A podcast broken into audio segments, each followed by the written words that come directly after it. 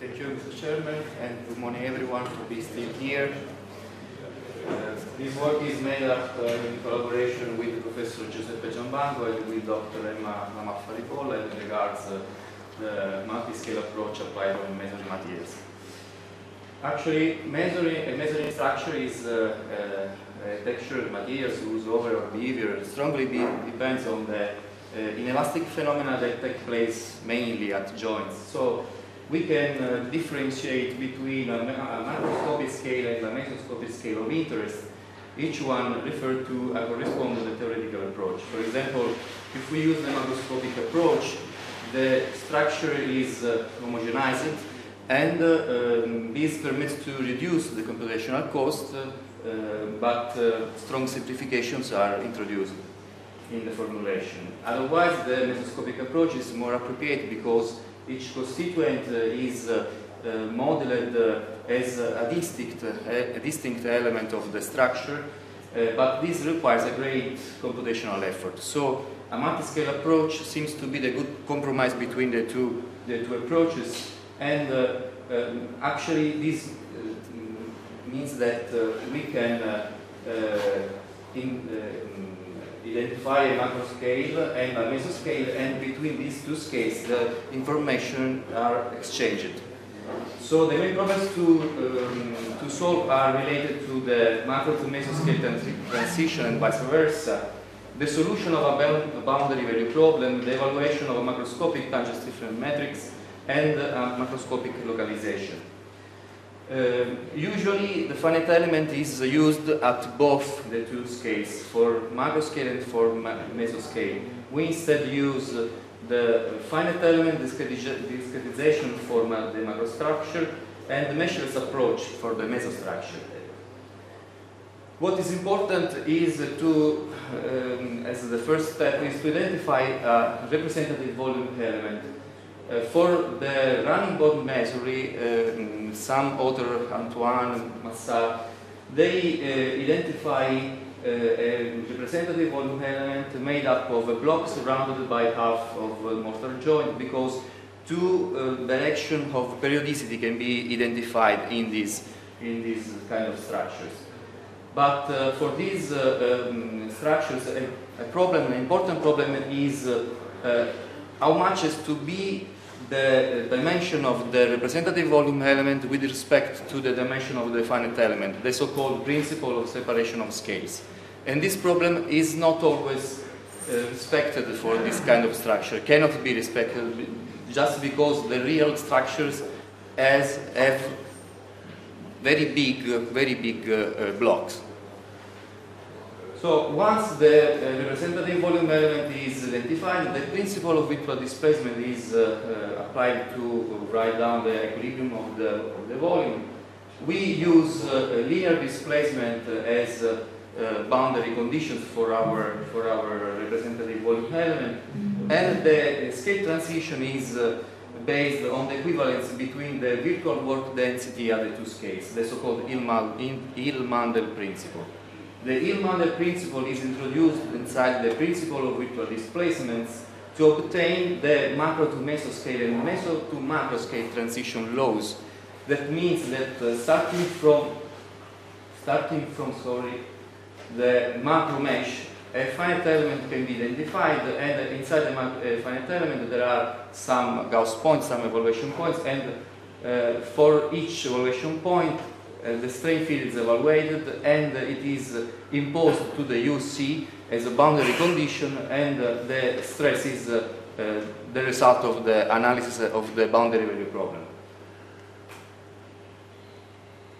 So, according to the meshless approach, our representative volume element has to be divided in different domains we choose to divide the representative volume element in five domains, one representing the brick, which is assumed elastic, and other four regions mm-hmm. that represent the mortar joint uh, that are assumed as elastoplastic zero thickness interfaces. The displacement field within each one of these domains uh, is approximated use some approximation functions as in the meshless uh, approach.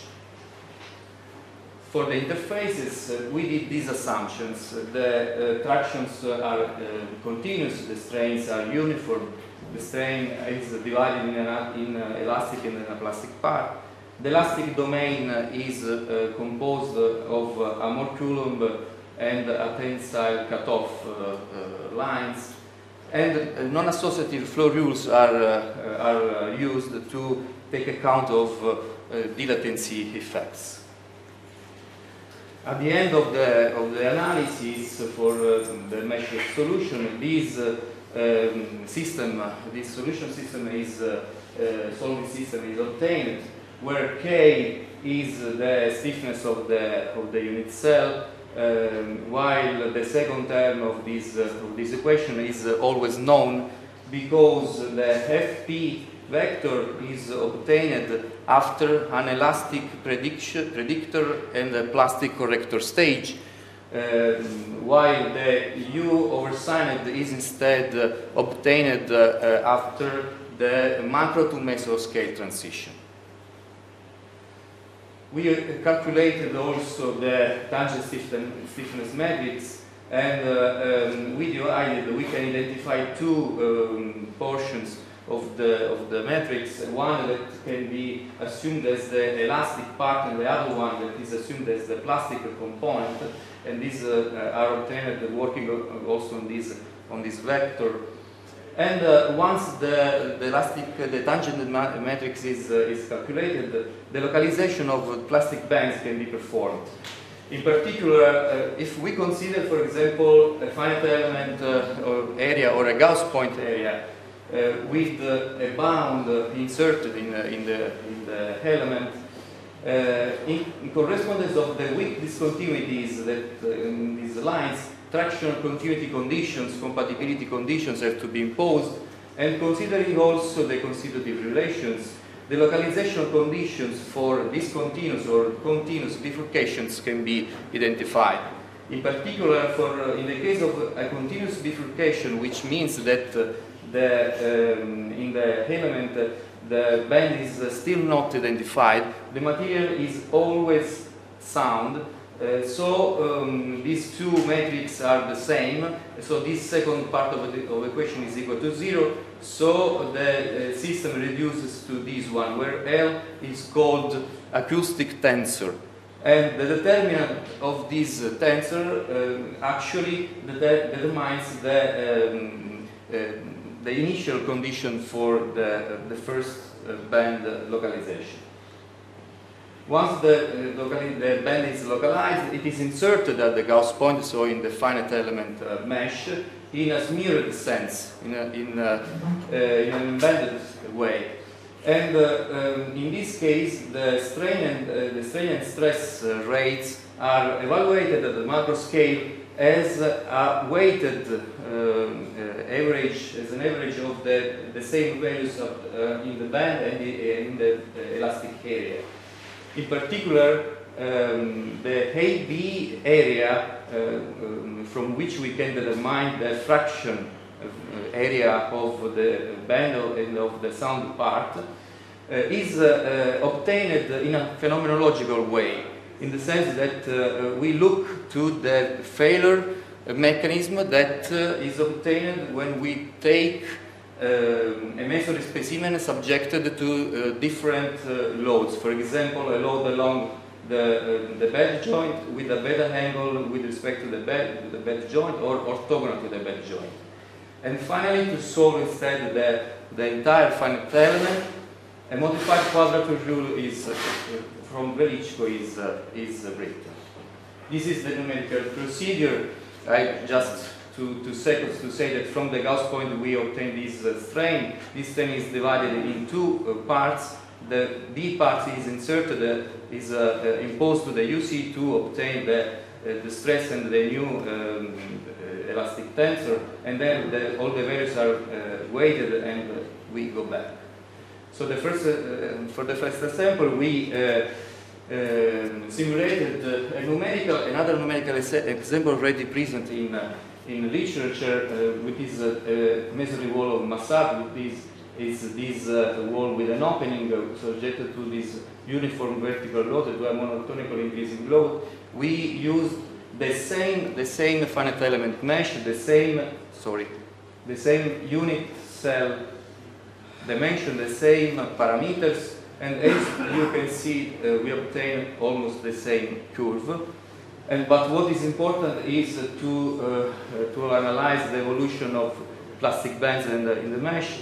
The band starts from the opening and uh, um, goes toward the two corners of the, of the wall. And also other horizontal mode 1 cracks are present at the two uh, sides of the opening. This is confirmed at the mesoscale uh, at, for example, for a point in this uh, diagonal, because, for example, for point 3, a typical staircase plastic uh, uh, is, uh, is identified. Instead, a mode 1 is at point 16.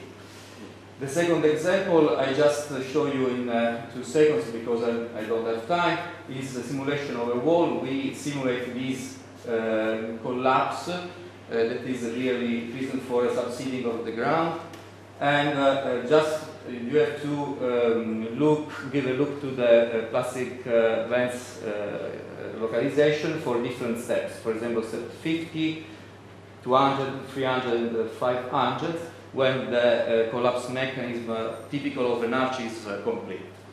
So these are uh, conclusions. Uh, a few time we can say that we use a finite element meshless procedure with linear displacement using a meshless, uh, form meshless formulation for the mesoscale, using also zero thickness interfaces for the mortar joints. We evaluated the tangent stiffness matrix that from what we can we could localize plastic bands and finally, the numerical examples confirm the goodness of this, actually, of this, of this uh, approach. These are some of the future uh, developments, uh, and uh, in particular, we want to uh, include periodic uh, boundary conditions instead of linear, um, also a nonlinear constitutive model, model for brick, and we want to improve the mag, finite element formulation. So thank you for your attention.